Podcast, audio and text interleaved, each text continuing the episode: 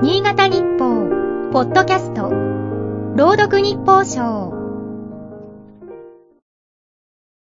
10月26日。ご当地グルメやご当地キャラなど、様々なお国自慢があるが、新潟県のご当地スポーツといったら何だろうか。バスケットボールやスキーなどが思い浮かぶ。市町村別では、柏崎市の水球が有名だ。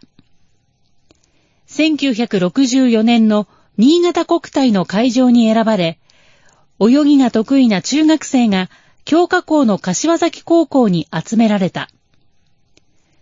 新潟地震で国体は開催されなかったが、翌年のインターハイで柏崎高校は連覇を達成した。水球による街づくりに魅力を感じ、世界で活躍した元日本代表首相の青柳寛さんが2009年、柏崎に拠点を移すと、動きはさらに活発化した。翌年には、ブルボンウォーターポロクラブ柏崎が結成された。青柳さんを慕って柏崎に集まった選手は、リオデジャネイロ、東京と2大会連続でオリンピックに出場した。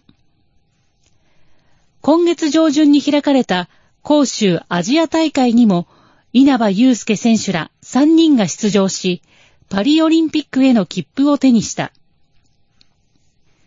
最近のワールドカップで日本代表が躍動したバスケやラグビーに比べ、水球の人気は全国的な広がりに欠けるのが実情だ。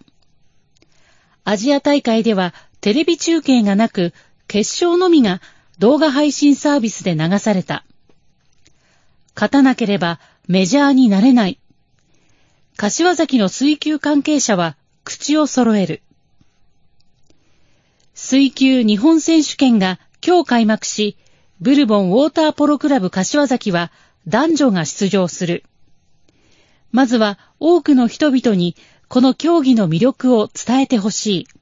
そしてパリオリンピックでブルボンウォーターポロクラブ柏崎の選手が活躍して勝ち進んだとしたら、水球の人気はご当地にとどまらず、大きな広がりを見せるのではないか。今日の日報賞は FM 上越田原が朗読いたしました。